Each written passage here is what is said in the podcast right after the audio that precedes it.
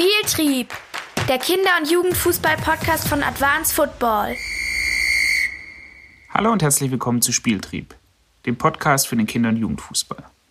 Wer uns auf Facebook, Instagram, Twitter oder LinkedIn folgt, hat mitbekommen, dass wir uns im vergangenen Jahr auf der DVS-Tagung rumgetrieben haben.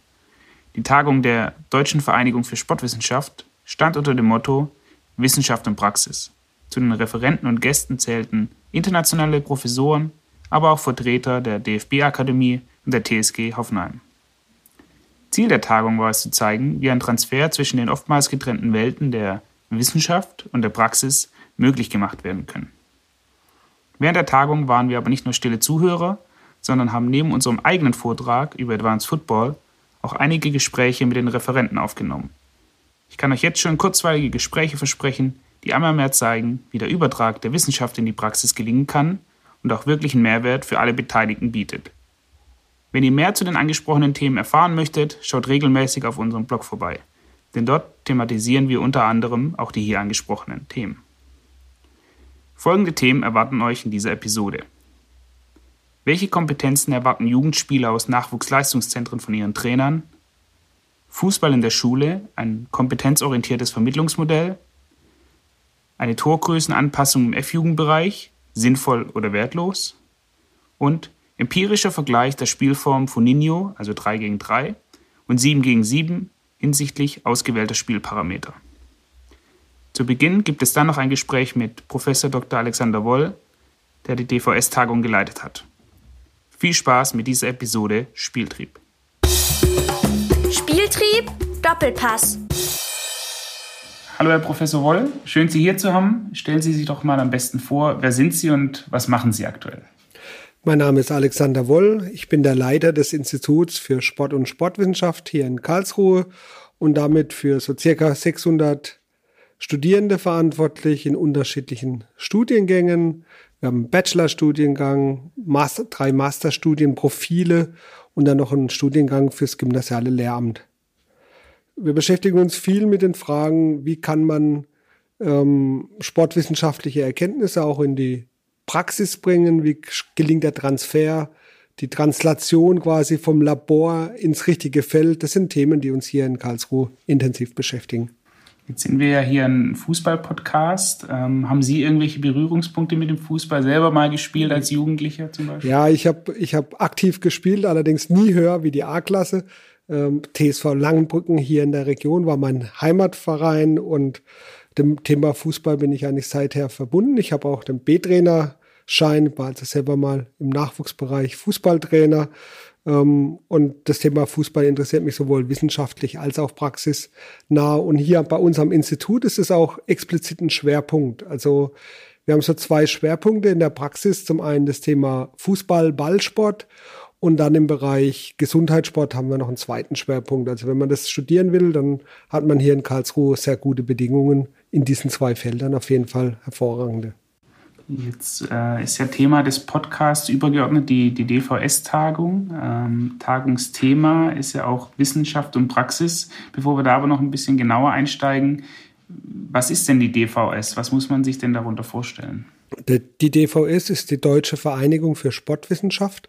Das ist mehr oder minder der Zusammenschluss der Sportwissenschaftler in Deutschland, die Fachorganisation, die Standesorganisation derjenigen, die in der Sportwissenschaft hauptberuflich tätig sind. Das heißt also, wir haben in Deutschland ca. 65 Sportinstitute mit ja, 250 Professuren und wahrscheinlich so circa 2000 bis 3000 wissenschaftlichen Mitarbeitern. Also äh, von denen sind ungefähr 1200 in der DVS organisiert. Ganz salopp gesprochen, welchen Mehrwert bietet die DVS denn mir als Breitensporttrainer einer F-Jugend oder mir als Trainerpapa oder Elternteil von einem Spieler? Gibt es da irgendwelche Zusammenhänge? Da gibt es eigentlich relativ wenige Zusammenhänge, weil das nicht Anspruch der DVS ist, äh, Trainer äh, zu informieren. Nichtsdestotrotz ähm, hat die Sportwissenschaft als Ganzes so ein bisschen den Anspruch, nicht nur für den Elfenbeinturm zu arbeiten, sondern auch Impulse für die Praxis zu geben. Aber die DVS als Organisation hat jetzt nicht explizit den Anspruch, das Training vom, von F-Jugendlichen besser zu machen. Also da ist sie weit davon entfernt. Da werden neue Theorien, neue Methoden entwickelt, Ähm, da trifft man sich, um diese wissenschaftlichen Themen auszutauschen. Ähm, der Praxistransfer, da freut man sich, wenn es funktioniert, aber es ist nicht das primäre Ziel der DVS. Jetzt ist ja das Tagungsthema, wieso wir hier sind, Wissenschaft und Praxis. Wie kam es denn zu diesem Thema? Was war da der, der Hintergrund? Ja, wir haben gemerkt, dass ähm, zwei Tendenzen stattfinden. Ähm, die Praxis im Bereich Fußball wird immer wissenschaftlicher. Das heißt also, ähm, es gibt Vereine, die die eigene Wissenschaftsabteilungen gründen, die Labs einrichten, die Forschungsvorhaben vorantreiben, also aus der Praxis heraus, gerade im Spitzensport, also im Bundesliga-Bereich, entstehen da neue Initiativen. Das ist der eine Trend. Und zum anderen sind wir daran interessiert, das ist durchaus hier in Karlsruhe unser Anspruch, ähm, des Instituts, dass wir auch Forschung machen für die Praxis, also die Brücke herstellen in die Praxis und überlegen, wie können wir das, was wir in der Praxis erforscht haben, besser in die Praxis, in, in, in der Wissenschaft erforscht haben, besser in die Praxis bringen. Äh, Kurt Lewin hat mal gesagt, es gibt nichts Praktischeres wie eine gute Theorie. Und dem Anspruch fühlen wir uns verbunden und versuchen dann auch tatsächlich am Ende des Tages etwas für Trainer, für Übungsleiter, für Verantwortliche in Vereinen, in unterschiedlichen Funktionen beispielsweise auch zu entwickeln, damit wir hier einen Beitrag zur Qualitätsentwicklung leisten können.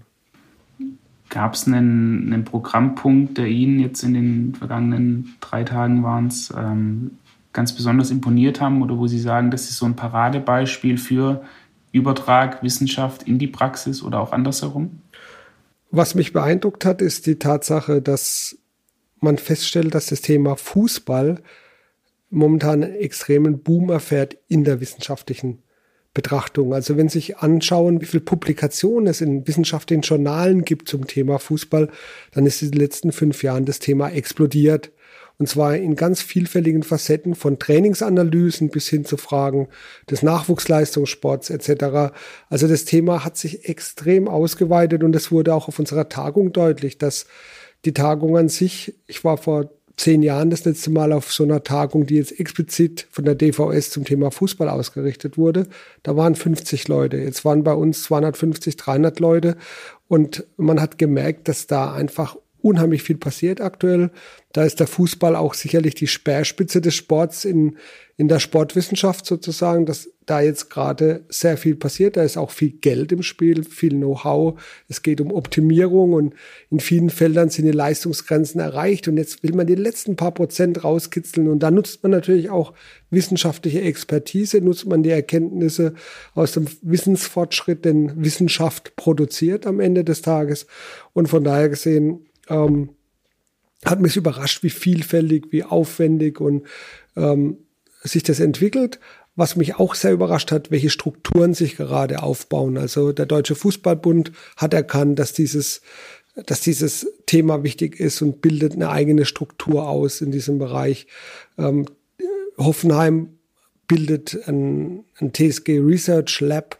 Andere Bundesliga-Vereine werden nachziehen. International haben wir es schon in in der, in der Premier League, quasi in jedem großen Verein gibt es sowas, aber auch Paris Saint-Germain, Barcelona etc.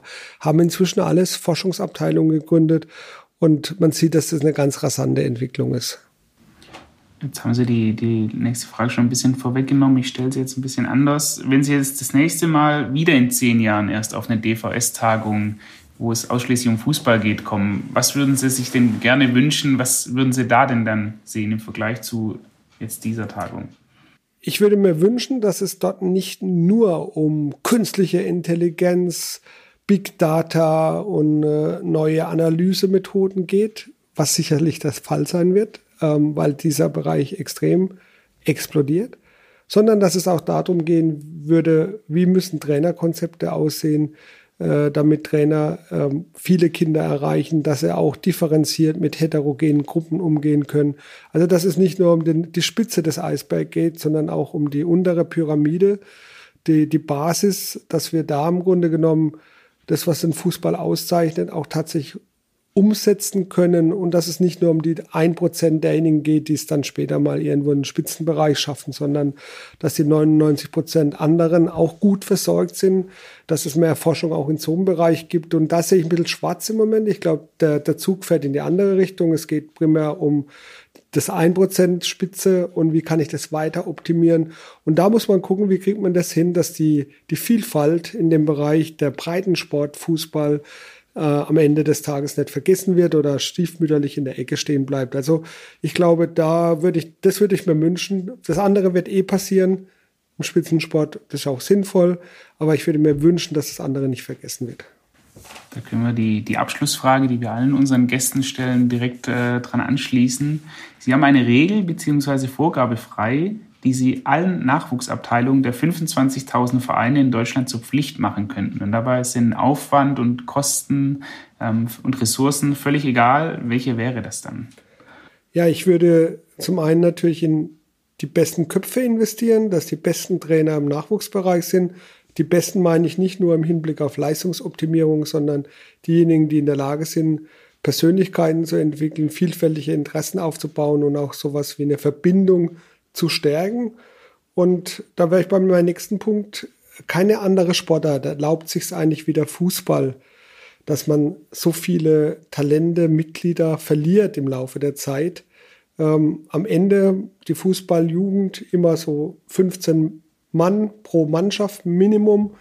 Am Ende schaffen es aber zwei in die erste oder in die zweite Mannschaft und 13 gehen verloren.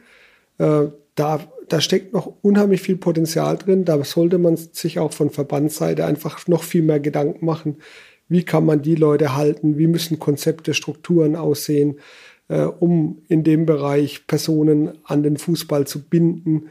Also da denke ich, äh, da, da steckt noch extrem viel Potenzial und im Nachwuchsbereich. Und das macht manchmal ein bisschen traurig, dass es nicht gelingt, die Leute so gut zu, zu binden. Da brauchen wir intelligentere Konzepte wie die, die wir momentan haben, um im Nachwuchsbereich dann einfach auch andere alternative Karrieren zu ermöglichen, die nicht nur in der erste Mannschaft führen, sondern wo auch andere Spielformen oder andere Modelle der Organisation eine Rolle spielen oder wie schaffe ich es, die Leute noch besser dann in ehrenamtliche Funktionen zu bringen, etc. Also da denke ich, muss der intelligente Sportverein, Verband in Zukunft deutlich mehr darüber nachdenken, wie solche Konzepte aussehen könnten. Die Sportwissenschaft kann dabei helfen. Wir haben, glaube ich, ganz gute Ideen, wie sowas aussehen könnte, aber da muss man gucken, inwieweit die tradierten Strukturen das ermöglichen, wo sie flexibel sind, sich entsprechend anzupassen.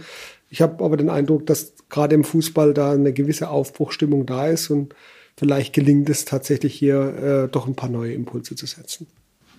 Herr Professor Woll, vielen Dank für Ihre Zeit. Der Rea. Spieltrieb, Doppelpass. Hallo Anselm, schön, dass du da bist. Erzähl doch mal, wer bist du und was machst du aktuell? Joscha, äh, vielen Dank für die Einladung. Ich äh, freue mich über das Gespräch dass wir uns äh, über Fußball und andere Themen noch austauschen können. Ähm, ja, mein Name ist Anselm Küchle. Ich bin 27 Jahre alt und leite den Bereich Aus- und Weiterbildung am Internationalen Fußballinstitut. Ähm, ich persönlich bin schon ja, sehr, sehr lange im Fußball unterwegs, wenn man das mit 27 Jahren überhaupt schon ähm, sagen darf. Aber der Sport begleitet mich einfach schon seit ich klein bin. Äh, viele Menschen berichten ja darüber, schon ähm, als man das Gehen angefangen hat, mit dem Ball gekickt, äh, dann weitergegangen, äh, im Verein eingetreten mit fünf, sechs Jahren. Ähm, und hier lange Zeit auch ja im Breitensportverein tätig gewesen, dann später auch ähm, in den Leistungsbereich ähm, gekommen und als Kind aber damals auch schon gemerkt, ähm, der Leistungsbereich ist vielleicht nicht immer schön. Ja, und äh, dann auch wieder auf so eine semi-professionelle Ebene zurückgegangen und ähm, selbst aber auch sehr, sehr lange gespielt. Ja, bis im vergangenen Jahr eigentlich, als mich dann äh, eine Verletzung selber gebremst hat, aber immer auf semi-professioneller Ebene. Und ähm, ich habe aber auch früh erkannt, schon in Jugendjahren, dass ich gerne auch als Trainer tätig sein möchte. Ähm, habe studiert, Sportmanagement, ähm, Bachelor gemacht, Master, Sportmanagement und gleichzeitig alle Trainerlizenzen forciert. Ähm, habe in dieser Zeit auch schon als Trainer gearbeitet, wirklich von der F-Jugend bis hoch dann bis zur U17, U19. Und ähm, ja, da habe ich gemerkt, dass man als Trainer natürlich den Kindern, Jugendlichen, aber auch Erwachsenen sehr, sehr viel geben kann und ähm, gleichzeitig auch sehr, sehr viel lernt. Und äh, so hat mich das Thema Trainer schon immer beschäftigt und beschäftigt mich auch noch heute äh, als Leiter Aus- und Weiterbildung am Internationalen Fußballinstitut. Bedeutet, du kommst so ein Stück weit aus der Praxis. Ähm, was machst du denn jetzt beruflich aktuell? Also ich habe ähm, nach meinem Studium oder man kann eigentlich sagen während meinem Studium schon äh, im Fußball das eine oder andere gemacht, war unter anderem bei Sport 1 ähm, oder bei äh, Liga Total und ähm, bin dann schon während meines Studiums ans Internationale Fußballinstitut gekommen. Ähm, sehr, sehr sportlich erst orientiert am, äh, im Bereich Spielanalyse und ähm, bin auch am Institut geblieben, bin jetzt dort schon mittlerweile äh, fünf Jahre und ähm, leite in dem Bereich Außenweiterbildung. Das ist bei uns eine sehr, sehr wichtige Säule. Ähm, in diesem Bereich entwickeln wir neue Außenweiterbildungskonzepte für äh, Menschen, die im Fußball arbeiten möchten, aber auch für diejenigen, die schon im Fußball tätig sind. Ja, als Beispiel die Spielanalystenausbildung. Ähm, hier äh, bilden wir seit über fünf Jahren schon Spielanalysten aus. Äh, über 200 Analysten sind dort schon entsprungen. Und wir versuchen unseren Teil beizutragen, um den Fußball weiterzuentwickeln, auf professioneller Ebene, aber auch äh, im Amateurbereich. Institut hört sich jetzt für mich nach Universität an. Seid ihr privatwirtschaftlicher Träger? Seid ihr eine Uni? Wie kann man sich das vorstellen? Als internationales Fußballinstitut gehören wir zu einem Netzwerk dazu, einem privaten Hochschulnetzwerk, das nennt sich IUN World. Ähm, zu diesem privaten Hochschulnetzwerk gehören auch private Universitäten und Hochschulen, wie zum Beispiel die Hochschule für angewandtes Management in Ismaning, München, ähm, wie die Deutsche Hochschule für Gesundheit und Sport in Berlin äh, und die Privatuniversität Schloss Seeburg ähm, in Salzburg. Und ähm, wir als Fußballinstitut sind aus der Hochschule für angewandtes Management entsprungen weil wir damals schon eine hohe Fußballkompetenz hatten und ähm, wir gesagt haben, okay, wir möchten das Thema Fußball noch mehr treiben, wir möchten forschen im Bereich Fußball, aber eben auch Beratungsleistungen anbieten. Und so ist das damals entstanden und heute beraten wir viele Clubs, äh, Verbände, äh, Sportunternehmen ja, in diversen Fachbereichen. Das ist ein sehr großer Sockel. Der zweite Sockel ist die Forschung, die wir immer auch gemeinsam mit unseren Partnern aus der Praxis ähm, ja, anbringen, aber eben auch mit den Hochschulen zusammen natürlich. Und der dritte Soktor ist der auch schon benannte, der Sockel der Außenweiterbildung. Ja, und so denke ich, finden wir sehr, sehr gut an der Schnittstelle zwischen Forschung und Praxis statt. Ich wollte jetzt gerade sagen, ist ja perfekt zum Tagungsthema, das wir haben, Wissenschaft und Praxis. Da ist ja diese Verknüpfung eben zwischen, zwischen diesen zwei Teilen ähm, ideal bei euch gegeben. Absolut, ja. Äh, deswegen habe ich mich natürlich auch gleich angesprochen gefühlt. Sehr gut. Dann lass uns doch mal direkt einsteigen in dein Vortragsthema. Ähm, was ist das denn? Das darfst du gerne selber nennen und stell es einfach mal vor. Ja, hier kann ich sehr, sehr gut zum Anfang ähm, unseres Gesprächs äh, zurückgehen, als ich gesagt habe, das Thema Trainer beschäftigt mich ähm, schon immer. Und ähm, ich habe ja auch alle, alle äh, Lizenzen durchlaufen, bis einschließlich der A-Lizenz. Ähm, und ich habe mich immer gefragt, okay, welche Kompetenzen ja, braucht denn ein Cheftrainer oder auch ein Co-Trainer äh, heutzutage, um letztendlich State of the Art zu sein? Ja, das könnte man jetzt im Nachwuchsfußball unterscheiden zum Profifußball. Das sind sicherlich unterschiedliche Kompetenzen gefragt. Und das war so mal die, die Grundfragestellung, die ich für mich hatte, weil wir sehen ja heutzutage, dass sich sehr, sehr viele Dinge durch gesellschaftlichen Wandel verändern. Ja, äh, nehmen wir mal beispielsweise die Digitalisierung, die Technisierung oder die Medialisierung. Wir könnten noch weitere Megatrends an der Stelle benennen. Und ich denke, das führt auch dazu, dass sich das Feld des Trainers verändert, ja, das Anforderungsprofil des Trainers, wie man so schön sagt. Ähm, und das hat äh, eben zu der ja, Forschungsfrage geführt, welche Kompetenzen erwarten denn Spieler in einem U17 und 19 Bereich, wenn wir jetzt von Nachwuchsleistungszentren reden. Ja. Und wir haben hier über 350 äh, NLZ-Spieler befragt, genau dazu, welche Kompetenzen erwartet ihr euch von einem Trainer in diesem Bereich? Und ich denke, die Ergebnisse waren durchaus spannend. Ja. Und ähm, ich will noch nicht vorweggreifen, aber wir versuchen natürlich dahingehend jetzt auch weitere Fragestellungen auf dem Profibereich, aber auch ähm, nicht nur das Fremdbild, sondern auch das Selbstbild ähm, zu beachten. Wie ist die Befragung abgelaufen? Habt ihr denen einen Zettel mitgegeben? Die mussten was ankreuzen? Waren das Interviews? Wie kann man sich das vorstellen? Also wir waren äh, mit Mitarbeitern vor Ort bei diversen Clubs und äh, haben hier einen ähm, Fragebogen ausfüllen lassen.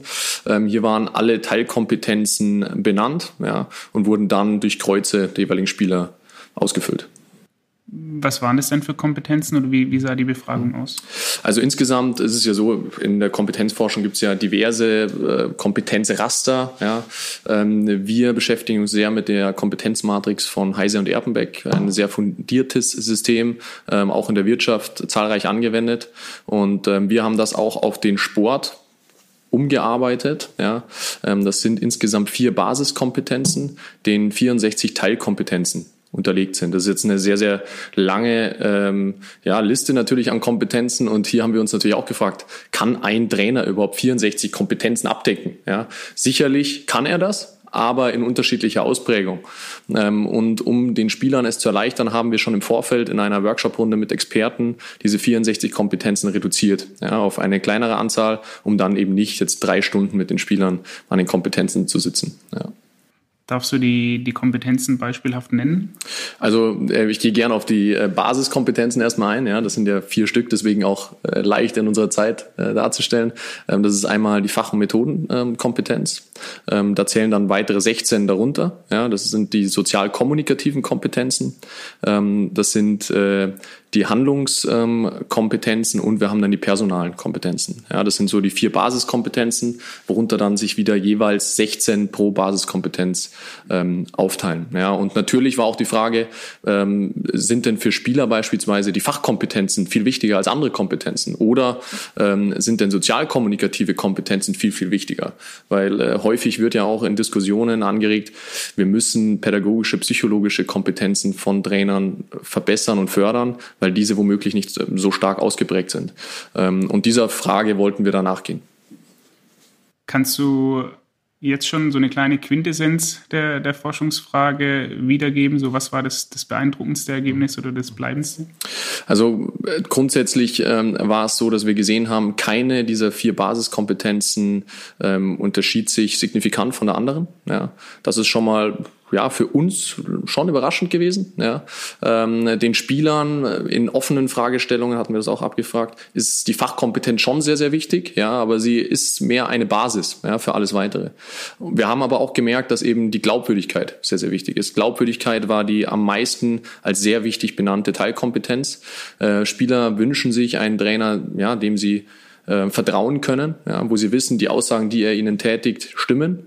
Ähm, das war ganz klar die Nummer eins. Was aber auch wichtig war, dass sich die Spieler gut geführt fühlen wollten. Ja, also diese äh, oft auch als Querschnittskompetenz bezeichnete Führungskompetenz äh, spielt sicher auch eine sehr, sehr wichtige Rolle.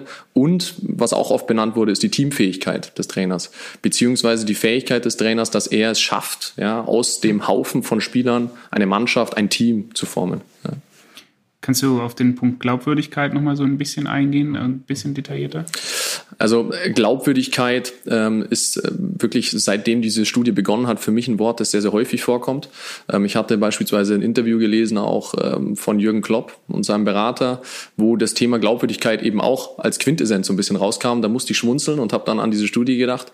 Also ähm, ich denke, dass diese Teilkompetenz Glaubwürdigkeit nicht nur für einen Trainer im U17 und 19 Bereich ähm, Gültigkeit hat, sondern auch im Profibereich und auch in allen anderen Bereichen als Trainer, als Mensch.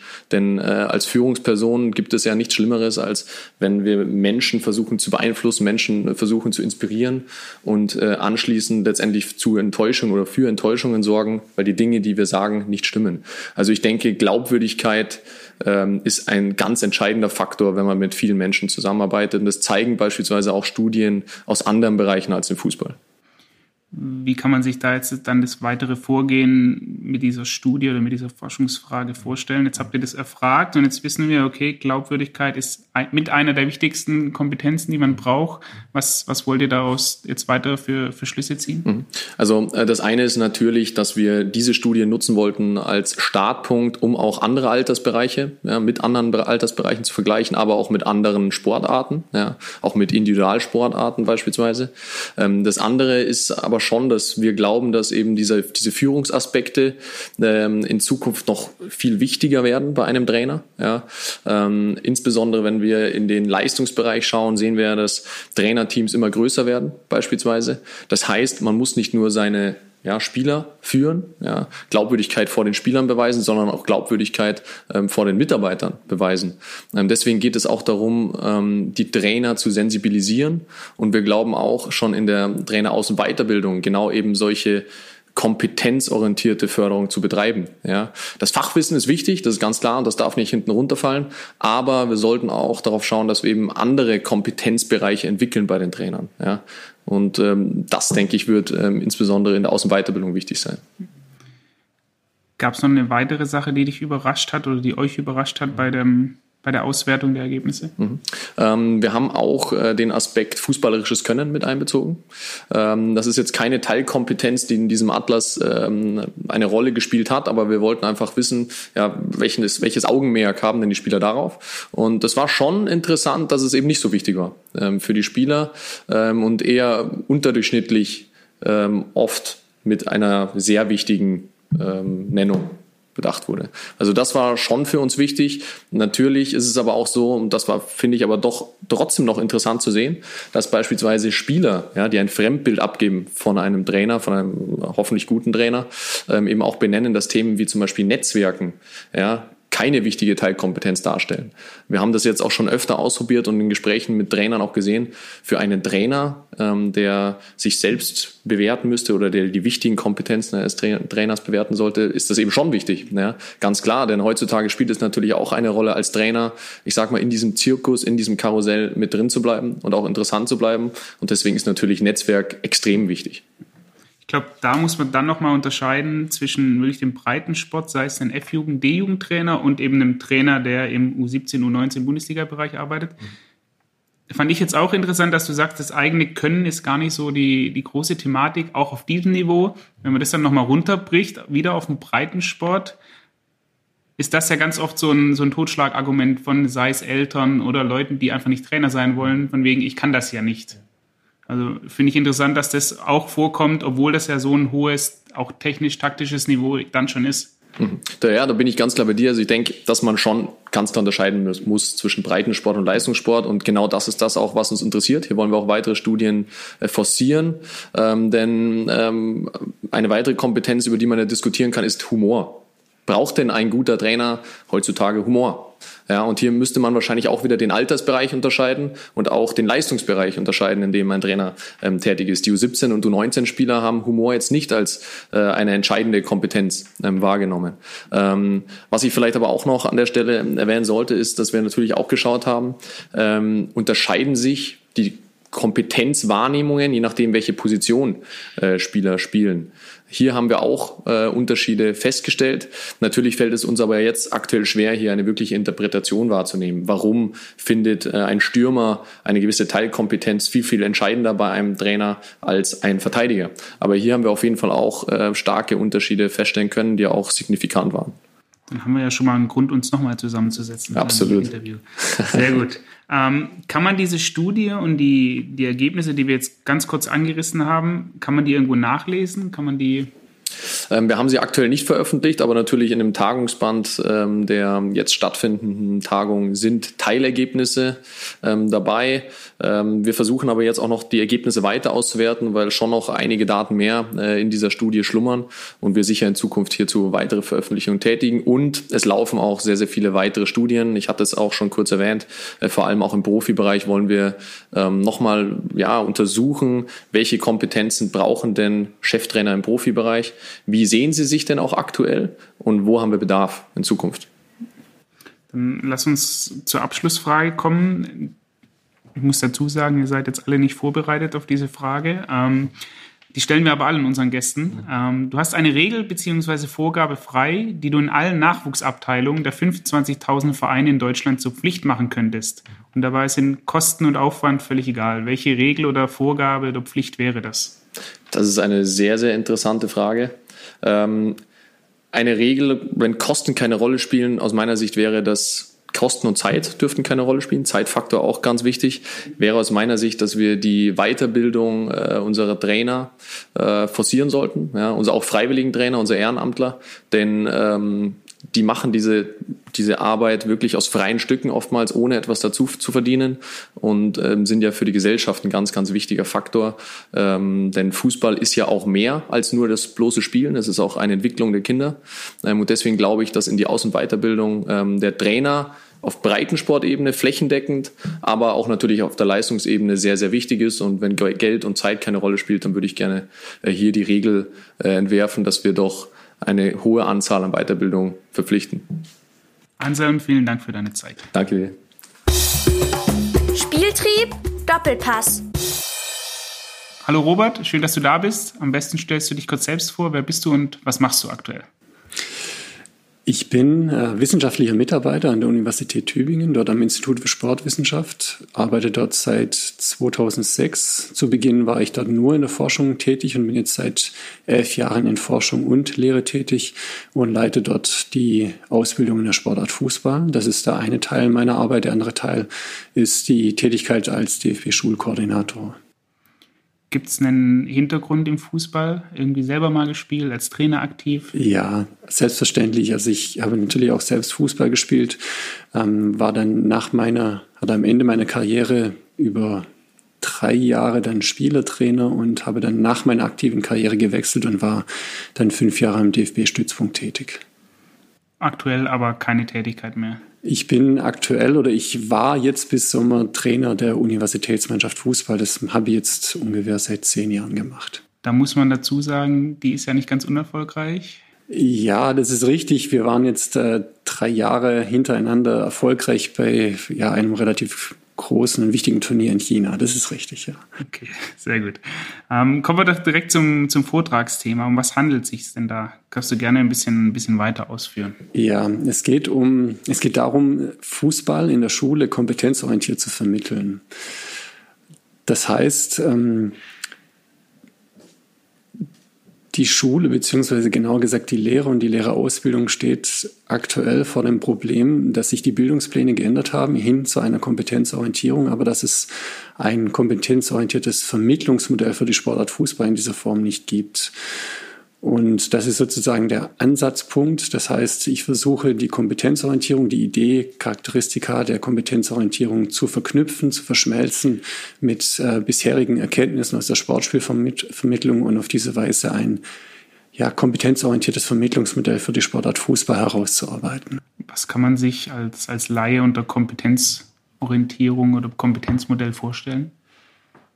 Mit also der Grundgedanke, vielleicht wenn man es am, am weitesten herunterbrechen möchte, ist, dass die Schüler vor ein Problem gestellt werden sollten. Das heißt, im Sport ist es dann ein Bewegungsproblem sozusagen, dass sie dann mit Hilfe vielleicht kleiner Unterstützungen oder Hinweise von Lehrkräften, aber auch teilweise nur durch Ausprobieren, Erfahren, Diskutieren, Reflektieren selbst lösen sollen. Das heißt, die Kompetenz erlangen, ein Problem durch Informationsauswertung und ja, Definition von, dann, von Lerngewinn und Sicherung und Üben, äh, selbst diese Kompetenz zu erlangen. Was wäre das jetzt angenommen, man nimmt eine siebte, achte Klasse im, ja. im Gymnasium, was wäre da so ein Problem? Ein klassisches Problem wäre, also ich, ich orientiere mich jetzt einfach ein bisschen an meinem Vortrag.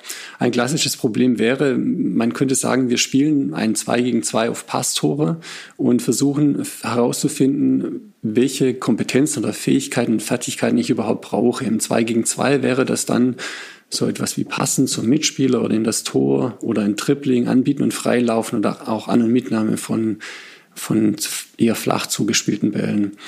Das heißt, wir hätten hier verschiedene Probleme sozusagen, vor, denen sie stehen und die müsste man dann in, in Form, das ist dann sozusagen diese zentrale methodische Maßnahme, in Form ähm, von Lernaufgaben bearbeiten. Das heißt, wir stellen sie vor das Problem ähm, des Triplings, wir bauen ganz einfach einen Tripling-Parcours auf, den Sie durchlaufen müssen in kleinen Gruppen und parallel sollten Sie darauf achten, mit welchen Teilen des Fußes Sie den Ball berühren und wie Sie den Fuß dabei halten.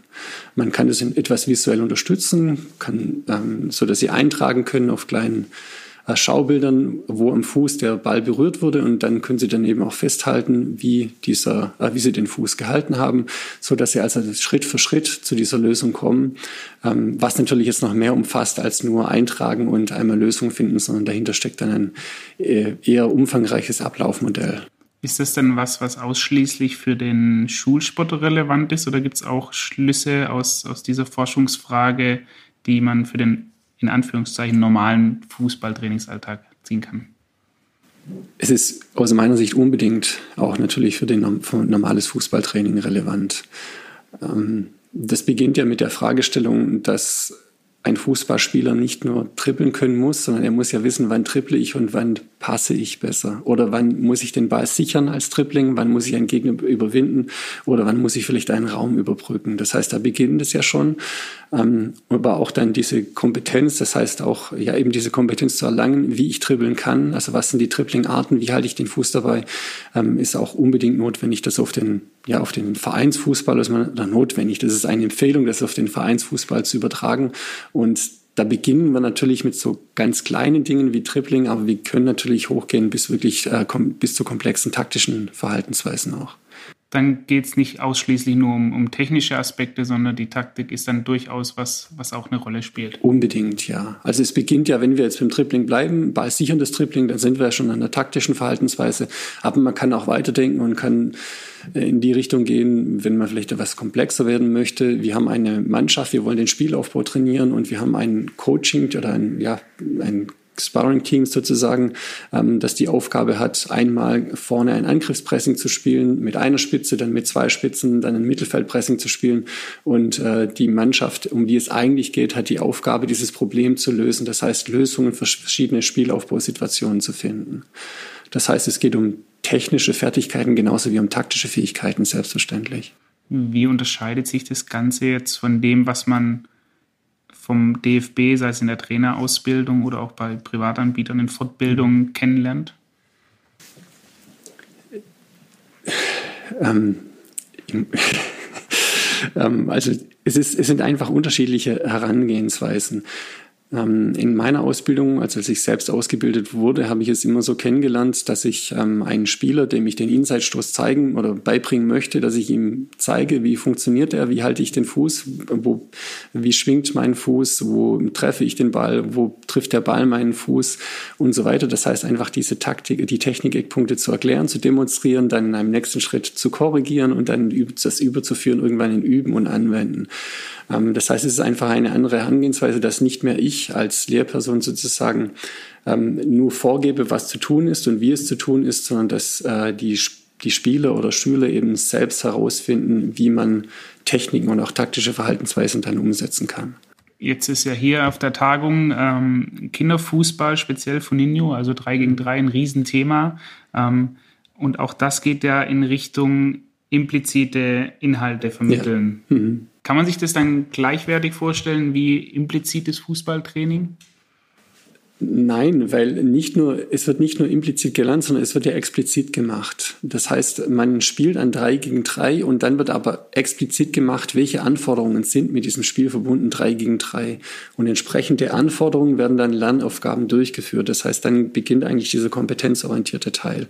Das heißt, es geht ähm, nicht um ein rein implizites, sondern es ist dann ein explizit machen, aber der Lernprozess, dann die Lernaufgabe ist dann ähm, wieder ein, sozusagen eine andere Form, der, also eine, eine andere methodische Maßnahme sozusagen. Jetzt aus, aus Lehrersicht ja. gedacht oder aus Trainersicht, jetzt angenommen, ich habe eine Dreiviertelstunde lang mhm. ähm, meine Sportgruppe und wir haben das Spiel 2 gegen 2. Ja. Wie, wie sieht dann so ein Unterricht aus? Also ist es dann ein Mix aus, wir spielen das kurz, dann wird zusammen in Gruppen gegangen und dann wieder gespielt oder wie muss man sich das vorstellen? Also die, äh, die Empfehlung, die ich aussprechen würde, wäre, dass, ähm, dass man beginnt mit diesem Spiel, um das es geht. Das heißt, man müsste jetzt dann zwei gegen zwei oder drei gegen drei spielen, vielleicht auch in mehreren Runden und müsste die Schüler dann oder sollte die Schüler oder die Spieler parallel ähm, oder danach fragen, was habt ihr überhaupt gemacht, um ein Tor zu erzielen, offensiv oder ein Tor zu verhindern beispielsweise. Und ähm, bekommt dadurch raus in zwei gegen zwei eben ja passen, dribbeln und so weiter. Ähm, und muss dann noch einen Schritt weiter oder sollte einen Schritt weiter gehen, nämlich die Frage, wann einstreuen. Das heißt, in der nächsten Spielrunde, also es wird weiter gespielt, darauf achten, wann ihr passt, wann ihr trippelt, wann ihr euch anbietet, wann ihr euch freilauft, wann ihr den Ball annimmt.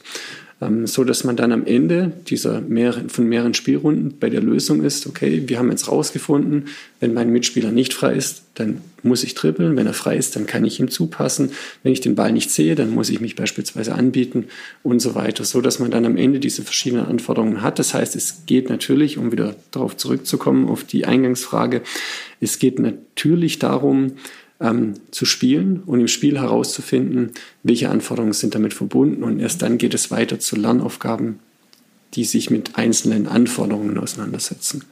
Gibt es dann eine ich nenne es jetzt mal natürliche Grenze an Komplexität, die ich meinen Spielern abverlangen kann. Also ich stelle mir vor, ein 11 gegen 11 mit einem anlaufenden Stürmer gegen zwei Innenverteidiger, ja. dass dann wirklich alle plötzlich äh, mitarbeiten, ist extrem schwer, das quasi auszu, auszudifferenzieren. Ja, also das, das ist das eine Problem, die Gruppengröße. Ähm, es ist natürlich immer ähm, ja, vorteilhafter, wenn meine meine, meine Gruppe etwas kleiner ist, drei, vier Personen. Das heißt, je größer die Gruppe wird, desto schwerer ist es einfach, ja, man kennt den bekannten Trittbrettfahrereffekt, zwei steuern und die anderen sind nur auf dem Trittbrett und gucken ein bisschen mit.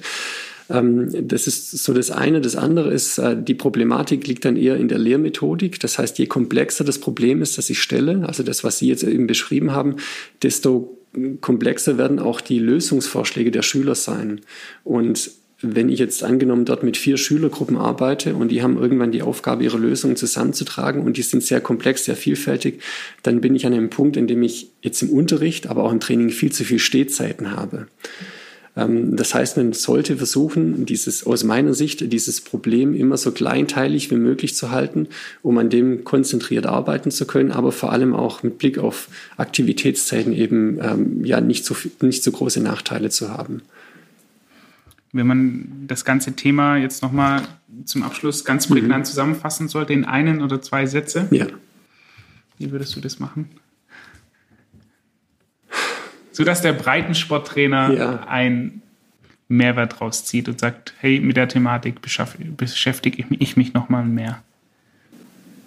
Vielleicht ist es am besten mit, mit, mit einem Vergleich. Ähm, also es gibt ja aktuell eine immer größer werdende Debatte hinsichtlich so einer Selbstständigkeit von Kindern, Jugendlichen.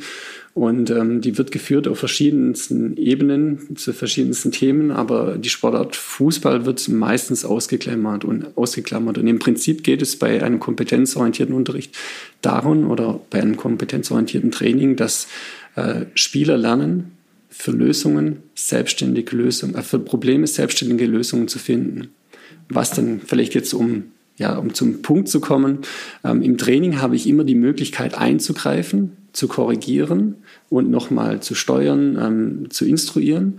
Im Spiel habe ich das nicht.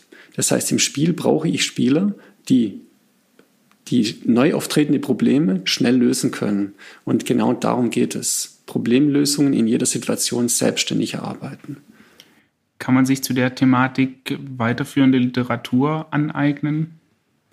Ähm, es ist aktuell die Forschungs-, also ja, die, die Literaturlage ist noch nicht so ausgeprägt, muss man sagen. Es gibt relativ, was das relativ, ich finde, sehr gute Texte, Grundlagentexte zu einem kompetenzorientierten Sportunterricht oder Kompetenzorientierung im Sport.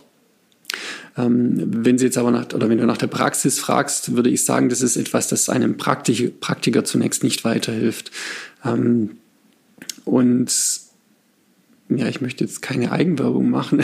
Darfst du gerne. Ich, ich arbeite aktuell an einem Buch, das, da, da geht es eben um genau dieses Thema, nämlich Fußball kompetenzorientiert zu vermitteln. Ähm, das, da bin ich jetzt in den Endzügen, wobei das für ein Buch immer schwer abzusehen ist, wann die Endzüge dann wirklich zu Ende sind. Ähm, das wird sich genau mit dieser Thematik beschäftigen und hat, einen, hat den Fokus ähm, neben natürlich theoretischen Grundlagen vor allem darauf, am Ende Trainern und Lehrern wirklich genaue Handlungsempfehlungen für die Praxis zu geben mit Taktik, Technik, Leitbildern, Ablaufmodellen und allem, was dazugehört, um dann wirklich auch relativ schnell auch ähm, in diese Thematik einsteigen zu können. Okay. Das bedeutet, passend zum Buch gibt es dann nochmal eine, ein Interview mit uns, wo wir das nochmal genauer drauf Das wäre natürlich schön, ja. Dann gibt es zum Abschluss, überrasche ich alle Gäste ähm, ja. während der Tagung mit einer Frage. Mhm. Und zwar, Du hast eine Regel bzw. Vorgabe frei, die du in allen Nachwuchsabteilungen der 25.000 Vereine in Deutschland zur Pflicht machen könntest. Welche wären das? Und dabei ist Geld und Zeit und Aufwand kein limitierender Faktor. Eine Regel habe ich frei. Ja. Oder auch eine Vorgabe oder ein Produkt, das sie sich aneignen müssten.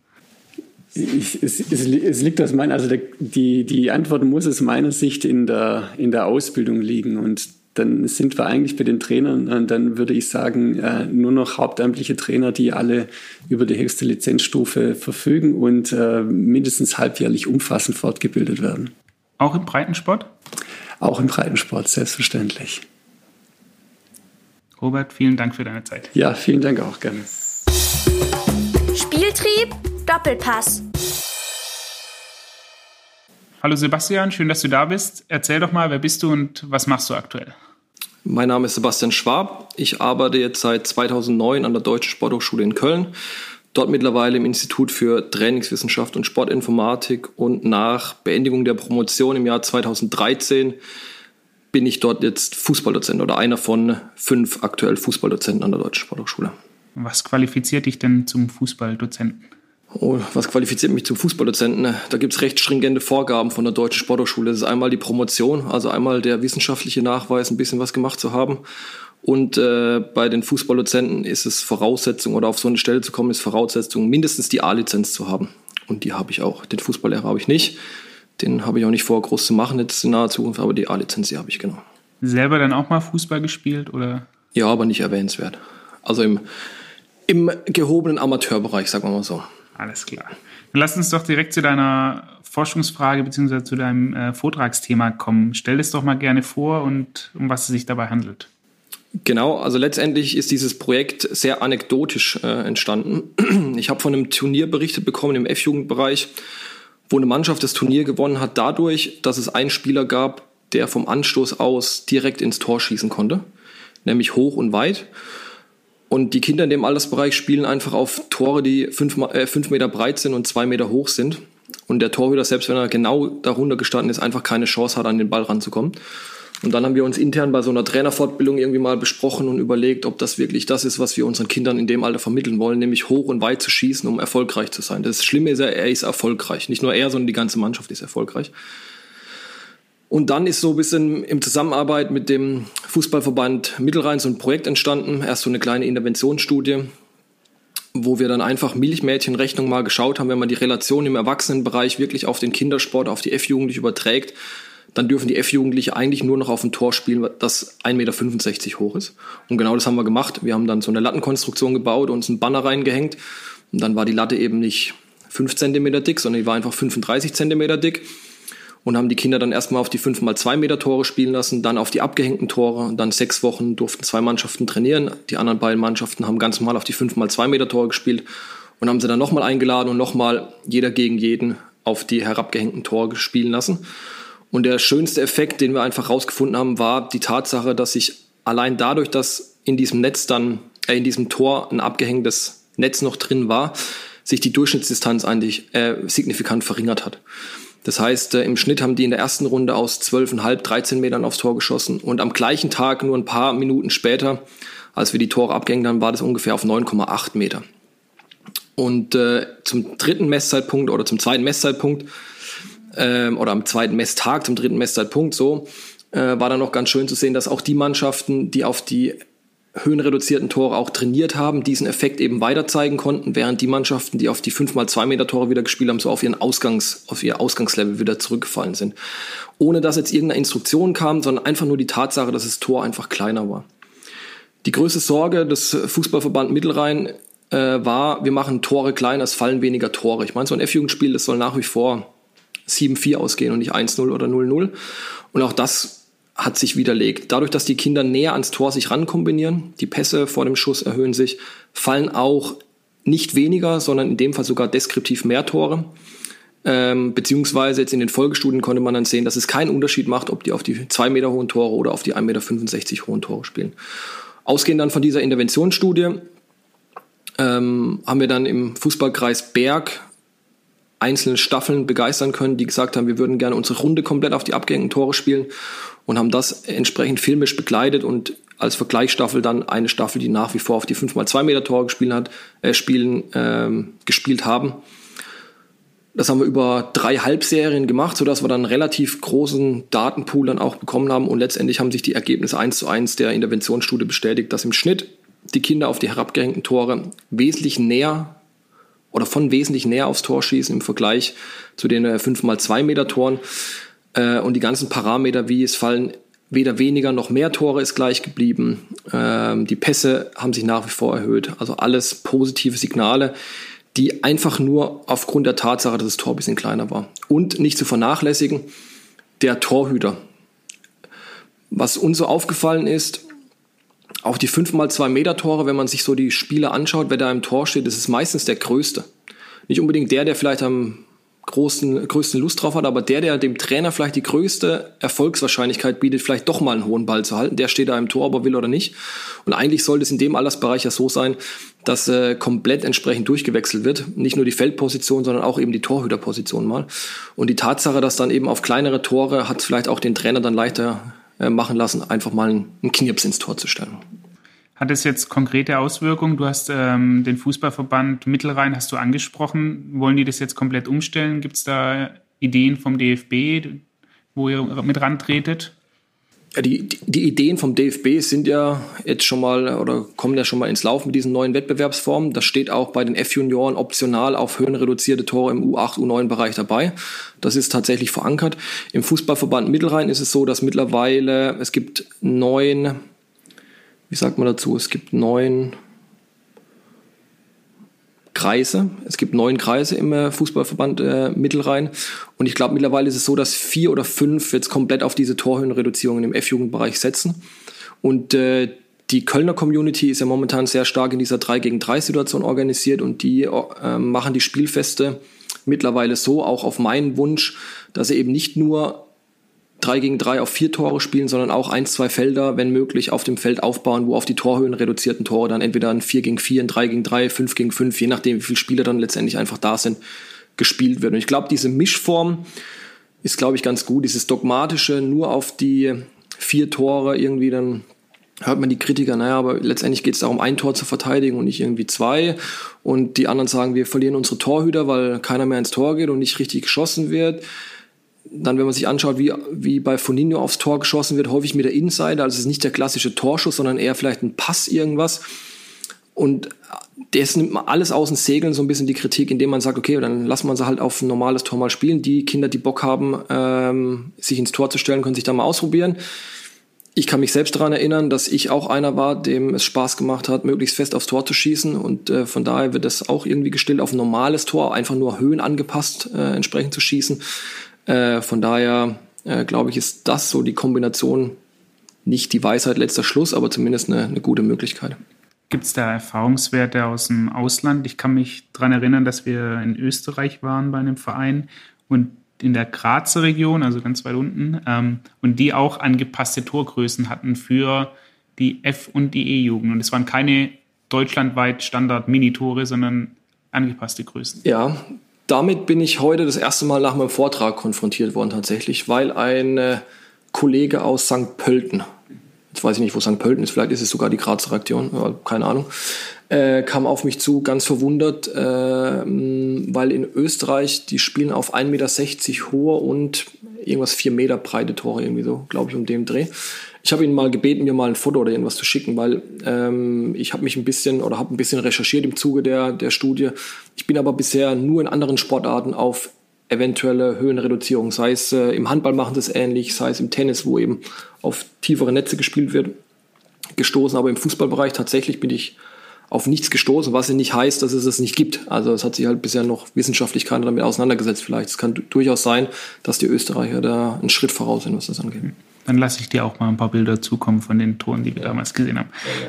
Ja, ähm, wie war denn die Akzeptanz unter den Spielern zuerst? Und dann kannst du ja gerne nochmal die Eltern und auch noch zum Abschluss die Trainer mit reinbringen. Ja, die Akzeptanz der Spieler war sehr gut, vor allem die der Torhüter. Also die, man hatte gesehen, als wir dann mal so beim FC so ein Einlagespiel mal gemacht hat, der Torhüter war so glücklich, dass er mal hochgesprungen ist, an die Latte kam. Das hat dem, da war der Tag schon gerettet für den irgendwie. Also einfach ein realistisches Setting, wo er wirklich auch mal die Möglichkeit hat, weil ich kann mir schon vorstellen, dass es ziemlich deprimierend sein muss, wenn ich da im Tor stehe und einfach nicht hochkomme, weil es einfach nicht geht. Also nicht, weil ich nicht springen kann, sondern weil es einfach für mich anatomisch, physiologisch, biologisch, was auch immer, nicht machbar ist. Von daher, die waren unglaublich glücklich. Die restlichen hatten Spaß, sich da mal hinzuhängen, so ein bisschen und ein bisschen rumzutun, aber das war dann auch relativ schnell wieder weg. Und ich glaube, für die macht es keinen großen Unterschied, weil eben genauso viele Tore fallen. Ich glaube, dass die Feldspieler ziemlich angepisst gewesen wären, wenn jetzt auf einmal wie das Tor nur noch ein Drittel groß gewesen wäre, da steht noch einer drin. Also wenn es einfach irgendwas Unrealistisches gewesen wäre. Aber dadurch, dass ja genauso viele Tore fallen, hat sich, glaube ich, für die aus Sicht der Spieler eigentlich überhaupt nichts geändert. Aus Sicht der Eltern fand ich ganz bemerkenswert bei dem Turnier, was wir gespielt haben, erst jeder gegen jeden auf die 5 x 2 Meter Tore und dann der, die zweite Runde auf die 1,65 Meter, äh, Meter hohen Tore gespielt haben, haben sich ganz schön viele Eltern irgendwie ganz erstaunt gezeigt, dass auf einmal viel mehr Fußball gespielt wird. Also selbst die haben irgendwie erkannt, als, ich sage jetzt mal als Laien oder eher Laien vielleicht, dass irgendwas passiert ist, sie konnten es aber nicht so richtig fassen irgendwie. Also ist es für mich der Rückschluss, das muss einfach an dieser Torhöhe dann tatsächlich irgendwie sein, weil so unmittelbar kann der Trainer dann nicht noch 17 Tipps geben äh, und die Spieler das dann irgendwie umsetzen. Und was die Trainer angeht, ähm, wie bei vielen Veränderungen, die musste man einfach überzeugen. Aber die haben dann gemerkt, dass ihre Kinder genauso viel Spaß haben, dass sich prinzipiell nichts ändert. Eher das Positive, es wird mehr gespielt, die kommen näher ans Tor, es fallen nicht weniger Tore. Von daher waren eigentlich alle rundum zufrieden mit diesem Projekt oder sind es auch noch aktuell rundum zufrieden mit dem Projekt. Deswegen ist die Nachfrage der einzelnen Kreise ja durchaus da. Sie würden auch gerne solche Netze bekommen. Jetzt gibt es ja dann irgendwann einen Schritt von fünf auf zwei Meter Tore hin zum großen Tor.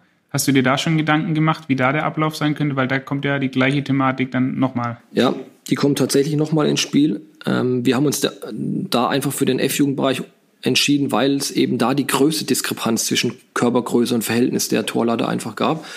Aber ich bin selbst Stützpunkttrainer noch und äh, ich habe den 2007er Jahrgang aktuell. Und wenn ich mir vorstelle, dass meine jetzt nächstes Jahr dann eben in die U14 kommen und dann 11 gegen 11 spielen müssen, da graut's mir jetzt schon davor. Die sind jetzt teilweise beim 9 gegen 9 noch irgendwie verloren.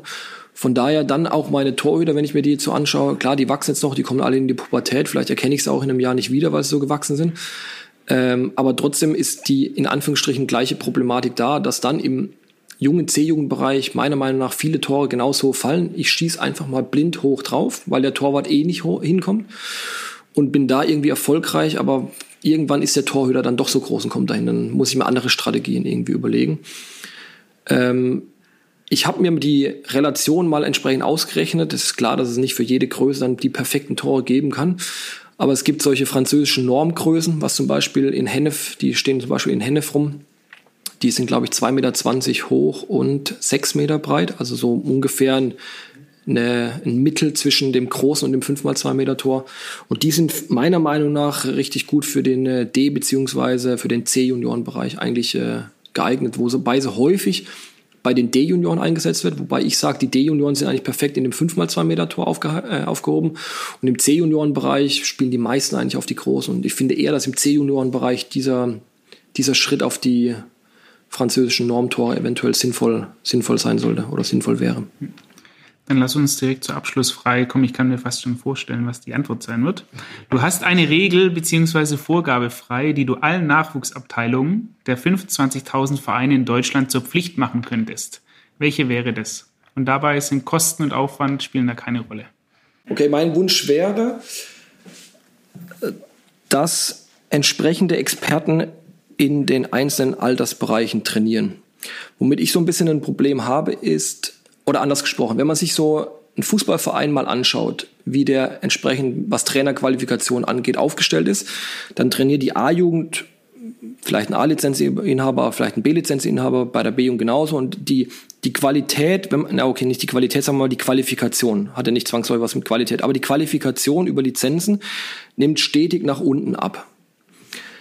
Mit der Argumentation, naja, dieser Bereich von A-Jugend zu den Erwachsenen, das ist ja so ein neuralgischer Punkt irgendwie, da muss natürlich der Beste irgendwie sein. Aber was soll denn der beste Trainer machen, wenn vorher acht Jahre lang nur Blödsinn gemacht wird? Von daher, wenn ich mir was wünschen könnte, würde ich, würde ich wollen, dass in jedem Verein qualifiziertes Personal in den, genauso qualifiziertes Personal im unteren Bereich wie eben im B- und A-Jugendbereich ist. Das muss nicht über eine A-Lizenz, es muss nicht über eine B-Lizenz, weil ganz klar, wenn ich eine A-Lizenz mache, dann ist mein Traum, in der Mittelrheinliga Herren zu trainieren und nicht unbedingt die F-Jugend beim kleinen Verein in Köln oder sonst irgendwo. Aber nichtsdestotrotz einfach nur, ich meine, das ist jetzt ein schmaler Grad auch, äh, überhaupt jemanden zu finden, dann ist es meistens der Vater, der hat mal 15 Jahre irgendwie Erwachsenenbereich gekickt, aber wenn ich da ab und zu sehe, was die dann im Training machen, da, da gehe ich ganz schnell weg, weil ich es mir nicht weiter anschauen kann. Äh, also ein Training zu beenden mit 10 Minuten Kniehebelauf auf der Stelle, weiß ich jetzt nicht, ob das so dem Fußball gut tut oder ich meine, vielleicht haben es die Kinder auch gewünscht, das habe ich nur mal gesehen. Ich, keine Ahnung, da stecke ich ja nicht drin. Vielleicht wurden sie auch bestraft, weil sie frech waren, ich weiß ja nicht. Aber das wäre so mein Wunsch, dass entsprechend adäquates Personal im als Trainer fungiert. Und im F- und E-Jugendbereich, meiner Meinung nach, muss da nicht mal einer, da muss nicht mal einer sein, der selbst gekickt hat. Da muss nicht mal unbedingt einer sein, der irgendeine Fußballlizenz hat, wenn der so ein bisschen pädagogisches Feingefühl hat, wenn der weiß, wie man mit Gruppen umgeht, wenn der weiß, dass man auch mal im F-Jugendbereich nicht nur Fußball spielt, sondern auch mal Luftballon durch die Gegend schließt, nämlich so einen Sportspielübergreifenden Ansatz mal äh, an den Tag legt mit sechs, siebenjährigen und nicht nur Fußball, Fußball, Fußball. Ähm, das wäre so ein Wunsch, den ich mir sehr gut vorstellen könnte, was äh, dem deutschen Fußball auch, glaube ich, ganz gut tun würde. Und es war hundertprozentig nicht die Antwort, die du erwartet hast. Tatsächlich nicht. Sebastian, vielen Dank für deine Zeit. Jo, besten Dank. Spieltrieb, Doppelpass. Hallo Heiko, schön, dass du da bist. Erzähl doch mal, wer bist du und was machst du aktuell? Ja, hallo Joscha. Ja, ich bin der Heiko Lex, arbeite derzeit an der Universität Rostock im Sportinstitut. Ähm, ja, bin da zuständig für die Lehrgebiete Sportpädagogik, Sportdidaktik, ähm, unter anderem dann auch für den Fußballbereich äh, zuständig. Ja, und im Ehrenamt be beschäftige ich mich im Landesfußballverband Mecklenburg-Vorpommern dann eben aus Fort Weiterbildung mit dem Sektor. Hast du einen Fußballhintergrund oder bist du fachfremd unterwegs hier? Ja, Fußballhintergrund, insofern ähm, ja, selber Spieler gewesen, irgendwie, ne, so auf den höchsten Landesebenen zumindest, so ist Verbands- und Oberliga. Ähm, jetzt natürlich nicht mehr aktiv, also noch im Altherrenbereich äh, unterwegs, was Fußball, die, die reine fußballerische Ausbildung angeht. Ähm, ansonsten in der Promotion mich auch mit fußballspezifischen Themen und Fragestellungen beschäftigt, die ich dann aber eher in der, ja, eher in der Sportpsychologie oder Kognitionsforschung verorten würde. Und an der Uni hast du dann welche Aufgaben? An der Uni direkt, ich äh, ja, leite die Lehrgebiete Sportpädagogik und Sportdidaktik eben für die, hauptsächlich für die Lehramtsausbildung dann äh, im Bundesland Mecklenburg-Vorpommern. Sehr gut, dann lass uns doch mal zu deinem Vortrags- bzw. Forschungsthema kommen. Wenn du das mal erläutern müsstest und ruhig ein bisschen ausführlicher vorstellen müsstest, kannst du das gerne mal tun. Ja, das Vortragsthema äh, beschäftigt sich eigentlich mit dem Vergleich äh, von 3 gegen 3 Spielsituationen mit dem klassischen 7 gegen 7 in U7-Mannschaften, also wirklich im Bambini, äh, G, G-Jugendbereich, ähm, wo die Idee von Horst Wein, die ja schon lange existiert zur Entwicklung der Spielintelligenz, ähm, äh, so eine Foninho-Spielform ist. Es muss nicht genau die sein, aber es ist angelehnt natürlich daran, dass man eine Spielform hat 3 gegen 3 mit zwei Toren versus der bislang klassisch in den Landesverbänden praktizierten Wettkampfform in dem Bereich 7 gegen 7, also mit einem Torwart auf einem bisschen reduzierten Spielfeldgröße. Ja, und haben uns einfach angeguckt, ähm, da diese Idee jetzt auch vom DFB als sehr tragfähig angesehen wird und äh, in der Praxis quasi so erfahrungsgeronnene Praxis ist, ähm, solche Spielformen irgendwie, dass da ein Mehrwert drin steckt, das mal wissenschaftlich zu begleiten zu sagen, okay, welcher Mehrwert steckt denn tatsächlich da drin eigentlich und welche Spielereignisse, welche Spielparameter sind denn unterschiedlich und warum sind diese unterschiedlich vielleicht oder wofür können wir die dann auch nutzen, um darum so das, das Ganze mal auf eine, eine Basis zu stellen, das, was jetzt quasi in der, in der Praxis schon ja, auf verschiedensten Ebenen akzeptiert ist, auf einigen noch nicht, da eben weitere Evidenz zu, zu liefern, sagen, okay, gibt es da Belege für, warum das nun irgendwie vorteilhaft sein könnte oder nicht. Was habt ihr da dann ganz genau untersucht, wenn man jetzt Foninho 3 gegen 3 und das 7 gegen 7 ähm, sich anschaut? Ja, ganz genau haben wir uns angeschaut, ähm, die wesentlichen Spielereignisse, das war in dem Fall also wie viele angekommene Pässe werden in den Spielformen gespielt, äh, wie viele Dribblings passieren in den Spielformen, wie viele Tore, äh, wie viele Torschüsse erstmal werden äh, abgegeben. Das heißt also wirklich Torschüsse mit dem Ziel, tatsächlich ein Tor zu erzielen, nicht die zufällig entstehen im Spiel. Ähm, und wie viele Tore passieren eigentlich in den Spielformen. Natürlich mit der Annahme dahinter, wenn man zwei Tore hat, auch zwei Tore spielt, irgendwie dann wahrscheinlich auch mehr Torereignisse stattfinden. Die Idee dahinter ist eigentlich zu sagen, ähm, den Kindern in dem Bereich noch gar nicht so eine Spezifika wie eine Torwartposition aus, bei den Kindern nicht so eine Spezifika wie eine Torwartposition auszubilden, sondern eben äh, zu gucken, kriegen wir das erstmal diese Fertigkeitstraining, was wir sonst machen, dann eben in spielerischer Form verpackt. Weil die Idee dahinter ist eigentlich, sagen, ähm, wenn ich das Spielziel selber erfüllen kann, also auch mal ein Tor erzielen kann, steigt natürlich die Motivation, auch sich in den Fertigkeiten weiter auszubilden oder weiter in dieser Sportart eben zu bleiben und sich damit zu identifizieren und dann auch die Motivation zu haben, sich weiter drin auszubilden. Wie viele Mannschaften oder wie viele Spiele habt ihr da untersucht? Wir haben äh, in zwei Landesverbänden, äh, Mittelrhein und in Mecklenburg-Vorpommern, Untersuchungen durchgeführt. Die Daten haben wir akkumuliert. Äh, es war in Köln und Rostock an den Standorten, haben Foninho Festivals ausgewählt, in denen wir die Foninho-Spielform oder diese 3 gegen 3 Spielform untersucht haben und parallel dieselben Mannschaften auch in ihrem jeweiligen Kreisbetrieb dann in den Wettkampfspielformen 7 gegen 7 untersucht. Das war ein bisschen unterschiedlich strukturiert, weil in Köln äh, findet das in so einem wöchentlichen Rhythmus statt, eben also mit Spielminuten, wo dann die Kinder 40 Minuten gegeneinander spielen oder zweimal 20 Minuten gegeneinander spielen. Äh, in MV ist ein bisschen anders strukturiert. Ähm, da findet äh, das im Rahmen von Kreismeisterschaften statt, wo dann eben die Spieldauer auch nur 10 Minuten ist, aber dann in einer Turnierform, wo sich an einem Vormittag getroffen sind, die Mannschaften rotieren. Ja, die Daten haben wir gegenübergestellt aus beiden äh, Kohorten und konnten daraus äh, konnten da feststellen, dass eben die ähm, in allen untersuchten Spielparametern es so ist, dass die Häufigkeit, die Auftretenswahrscheinlichkeit höher ist in der, in der 3 gegen 3 Spielform von den Spielereignissen als in der 7 gegen 7 Spielform. Wenn du das nochmal vereinfacht ausdrücken müsstest. Ja, okay, also wir spielen einfach die Kinder in der 3 gegen 3 Spielform, spielen mehr Pässe, ähm, äh, sind mehr Dribblings, finden mehr Dribblings statt mehr Schüsse aufs Tor und mehr Tore. Dabei ist wesentlich die Moderi oder die hauptsächlich mh, mm, die wie drücken wir das denn jetzt aus? Die Spielereignisse, die am prominentesten waren davon, sind eigentlich Dribbling und äh, Tore, die fallen. Also in, in beiden Fällen mehr als zweimal so viele Tore fallen pro Spielminute äh, in der Spielform, was natürlich dann einen großen Impact auf, die, auf das gesamte Spielverhalten hat. Und sagen, okay, das, das Spielereignis kann von jedem, ähm, Spielereignis Tor schießen, kann eigentlich von jedem Kind, was dort involviert ist in die Spielform, erreicht werden im 3 gegen 3, was im 7 gegen 7 nicht der Fall ist was ja, wenn ich mir jetzt so überlege, so ein Kinderspiel, sei es im F-Jugend, Bambini, E-Jugendalter, das lebt ja eben von dieser positiven Bestätigung eines geschossenen Tors. Und das ist ja oftmals das Problem im 7 gegen 7 oder 9 gegen 9, dass ich viel zu wenig Toraktionen habe, Torschüsse. Genau, also viele Kinder kommen gar nicht in die Gelegenheit. Ne? Wenn wir uns das mal angucken im intuitiven Fußballspiel, wenn wir so Kinder wirklich nativ an das Fußballspiel heranbringen, Ball reinbringen, irgendwie zwei Tormale, in welcher Form auch immer aufstellen, bewegt sich normalerweise so ein Knäuel von Kindern um den Ball herum irgendwie über Spielfeld, weil größere äh, Distanzen noch gar nicht überwunden werden können von den Kindern aufgrund der physiologischen Voraussetzungen, äh, bewegen die sich so über das Spielfeld. Trainer zerren ein bisschen an den Kindern rum, dann versuchen Positionsspezifika auszubilden, also irgendwas, was das Spielziel ein bisschen strukturierter werden lassen kann, dann eben auszubilden. Und wenn wir dann im Erwachsenenbereich sind, äh, äh kommen so Vorstellungen wieder, äh, sind Vorstellungen relevant, äh, heißen Gegenpressing oder Pressing. Wir alle müssen nah am Ball sein, sowohl in, in Ballbesitz als auch in nicht im Ballbesitzphasen.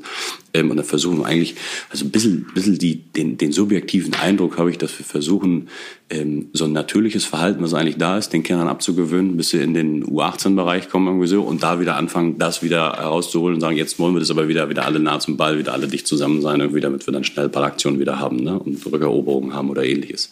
Äh, widerspricht sich ja so ein bisschen in der Logik irgendwie und äh, da soll das so ein Ansatz bilden. Sagen, okay, können wir das nicht spielerisch weiter forcieren und wenn die Kinder natürlich mehr Motivation haben und die Spielereignisse viel häufiger auftreten, schulen wir die natürlich auch in den Spielformen. Das passiert sowohl im Training als auch im Spiel. Deswegen halte ich eine, eine Spielform, die diese Ereignisse nicht unterstützt, finde ich ganz so zielfördernd, sage ich mal, für das große Fußballspiel am Ende, als wenn wir in diesen kleinen Small-Sided Games oder Kleinfeldspielformen uns bewegen. Irgendwie. Wenn du jetzt so ein, zwei Quintessenzen aus dem ganzen aus dem ganzen Forschungsthema rauspressen müsstest, das auch für einen Breitensporttrainer relevant ist? So wirklich auf zwei Kernsätze? Ja, ähm, ist schwierig erstmal, das jetzt an dem Zeitpunkt schon rauszupressen, weil ich glaube, die Idee ist, ist gut etabliert jetzt. Also das, das tritt sich ja immer mehr breit. Ich meine, Oliver Bierhoff postuliert das in, in, in, dem, in, in dem Projekt Zukunft, wo tatsächlich auch diese Spielform genau so definiert als eine der tragfähigen Säulen davon irgendwie. Aber es fehlt natürlich noch eine wissenschaftliche Unterfütterung von dem Ganzen mit Daten nehmen. Ähm, da wissen wir noch nicht genau, äh, ist, trägt das jetzt für jedes einzelne Kind bei oder gilt das erstmal nur für die Mannschaft? Also wir haben jetzt angefangen mit den ersten Untersuchungen und sagen, okay, ja, Mannschaft, über die gesamte Mannschaft hinweg können wir es festhalten ja, in der Spielform taucht das pro Spielminute häufiger auf, das entsprechende Ereignis. Äh, jetzt geht es natürlich noch auf individueller Ebene. Betrifft das nur die guten Spieler, die sowieso schon viele Ballkontakte im 7 gegen 7 haben? Die haben sie dann auch im 3 gegen 3 oder wenn die nicht da sind, machen die anderen das auch. Und ähm, da ist noch ein bisschen Forschungsarbeit nötig. Wenn man es in zwei Sätzen zusammenfassen will, denke ich aber, aus, dass man aus der vorhandenen Datenlage schon ableiten kann, okay, das ist eine tragfähige Spielform. Und ähm, allein wenn man mal auf einem Fundinho Festival war, ähm, am Ende die Kinder zusammenholt und fragt, wer hat heute alles ein Tor geschossen, darf sich jedes Kind melden. Das ist natürlich schon einer der größten Erfolge, die man überhaupt hat. Ne? Darüber hinaus als zweite Quintessenz vielleicht wird dieser Wettkampfgedanke äh, noch ein bisschen hinten angestellt, sage ich mal, weil es eben dann auch verbunden mit diesem Spielform eigentlich kein Ligensystem gibt, kein Wettkampfsystem im klassischen Sinne, wo man sagt, am Wochenende treffen wir uns, wir spielen. Punkte und Tore werden gemessen am Ende. Ich glaube, es nimmt auch ein bisschen Druck von den Trainern in den entsprechenden Bereichen zu sagen, es geht mir gar nicht um mit meiner Mannschaft auf Tabellenplatz 1, 2 oder 3 zu sein am Ende der Saison, irgendwie, sondern eben meinen Kindern erstmal die Freude an dem Fußballspiel zu vermitteln und sagen, okay, äh, und dann jeden individuell antreiben zu können, sich weiterzuentwickeln im Rahmen seiner Möglichkeiten, dann eben, die dort vorhanden sind. Gibt es in dieser Forschungsrichtung aus dem Ausland vielleicht schon Befunde und, und Erkenntnisse, denen wir in Deutschland auch so ein bisschen hinterherhinken? Ja, für den Foninho-Bereich, ich sag mal so, Horst Wein, ich durfte ihn nochmal persönlich kennenlernen. Ähm, also einer, der hat das hier in Deutschland entwickelt, irgendwie, das Ende der 80er Jahre irgendwie so oder in den 90ern dann ein bisschen stärker auch publiziert, das Ganze. Ähm, aber so direkt aus der Praxis heraus, als Praktiker ein Stück weit, hat das kaum empirisch äh, untermauert. Zu der Zeit war die Idee noch nicht wirklich tragfähig, hat sie dann mitgenommen nach Spanien, war dann in Barcelona gelebt und da hat sich auch, glaube ich, diese Begrifflichkeit von Nino aus Fun und Nino, also das spielende, freudvolle Spielen eines Kindes irgendwie entwickelt. Ähm, mir ist aber auch nicht bekannt, dass das explizit untersucht wurde. Es gibt andere Befunde zu anderen Spielformen, äh, wie das 4 gegen 4 zum Beispiel, was dann dem 8 gegen 8 gegenübergestellt wird, zu Small-Sided Games überhaupt, also unterschiedliche Spielformen mit wenig Spieleranzahl, wo Spielausschnitte designt werden, die im Ausland sehr gut beforscht sind, auch hinsichtlich physiologischer Parameter, also was passiert da mit Herzfrequenz, mit Blutlaktatwerten, mit Laufleistungen, die passieren und so weiter. Ist das angelehnt an das Zielspiel, das wir eigentlich haben wollen und so, sehr gut beforscht. Wir haben uns jetzt einfach mal die Spielereignisse angeguckt und sagen, okay, wie ist es beim 3 gegen 3 jetzt genau, aber dazu ist die Datenlage noch äh, sehr überschaubar. Letzte Frage zu dem, zu dem Forschungsthema. Wenn 3 gegen 3 besser ist als ein 7 gegen 7 oder 5 gegen 5, ist dann ein 1 gegen 1 Spiel sozusagen nicht auch noch besser als ein 3 gegen 3, weil ich ja quasi noch mehr Aktion, Ballaktion als einzelner Spieler habe? Mhm. Ist auch eine gute, sehr gute Frage. Ähm, eins gegen eins, so weit würde ich erstmal gar nicht gehen. Also die, die, die Stufe dazwischen sage ich ist zwei gegen zwei noch. Das wird auch empfohlen. Ne? Ich habe an den, an den Leitlinien auch selber mit äh, gearbeitet mit dem Landesverband zusammen, äh, wo wir gesagt haben, okay, in dem Bambini-Bereich stellen wir es eigentlich noch frei, äh, tatsächlich zwei gegen zwei oder drei gegen drei als bevorzugte Spielform zu wählen dann irgendwie.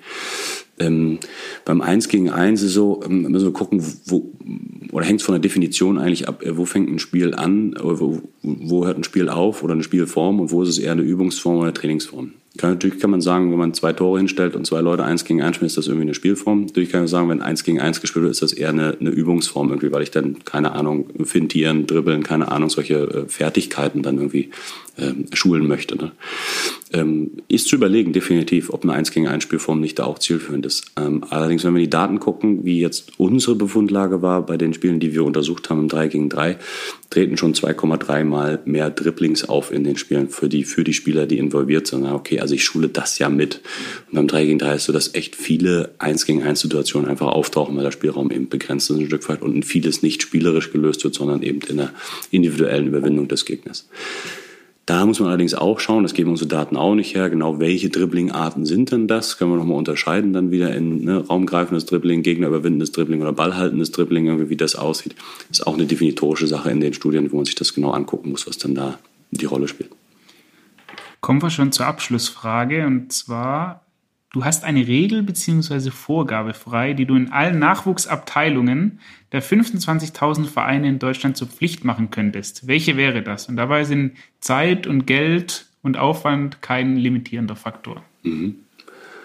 Ah, ich glaube, Zeit und Geld und Aufwand kein limitierender Faktor ist natürlich immer schön, das so, äh, so hinzustellen. Ne? Ähm, ich glaube, beim Foninho haben wir tatsächlich noch eine, oder bei diesen 3 gegen 3 Spielformen und in, in, in einer Organisationsform Festival haben wir tatsächlich noch eine Chance für die Vereine, das finanziell unabhängig zu machen. Natürlich ist klar, auch für den Dorfverein wo soll ich die Tore herholen? Ich habe jetzt meine normalen 5-Meter-Tore da, mit denen spielen wir jetzt fertig.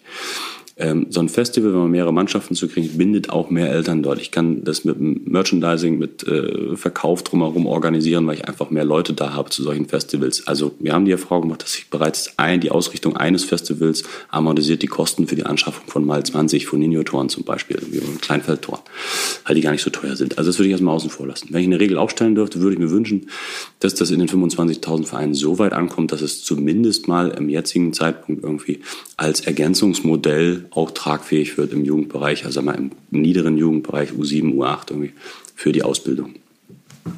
Heiko, vielen Dank für deine Zeit. Gerne. Spieltrieb, Doppelpass. Das war das Spieltrieb-Special von der DVS-Tagung 2019. Ihr habt Vorschläge für weitere Gäste bzw. möchtet uns Feedback zur Episode geben, dann kontaktiert uns gerne über alle gängigen Social-Media-Kanäle oder unsere Website. Sollte euch unser Spieltrieb-Podcast gefallen, dann würden wir uns über eine Bewertung bei Apple Podcast oder ein Abo auf allen anderen Plattformen wie Spotify, Deezer oder YouTube freuen. Bis dahin eine gute Zeit. Macht's gut.